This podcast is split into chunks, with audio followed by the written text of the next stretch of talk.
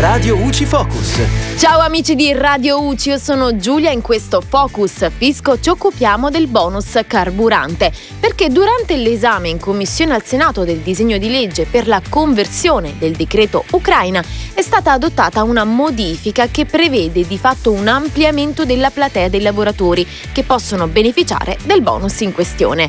Nello specifico si tratta di buoni concessi su base volontaria dal datore di lavoro non superiore a 200 euro che devono essere erogati entro il 31 dicembre 2022. Il buono si considera costo azienda e quindi non subisce l'applicazione di tasse e contributi.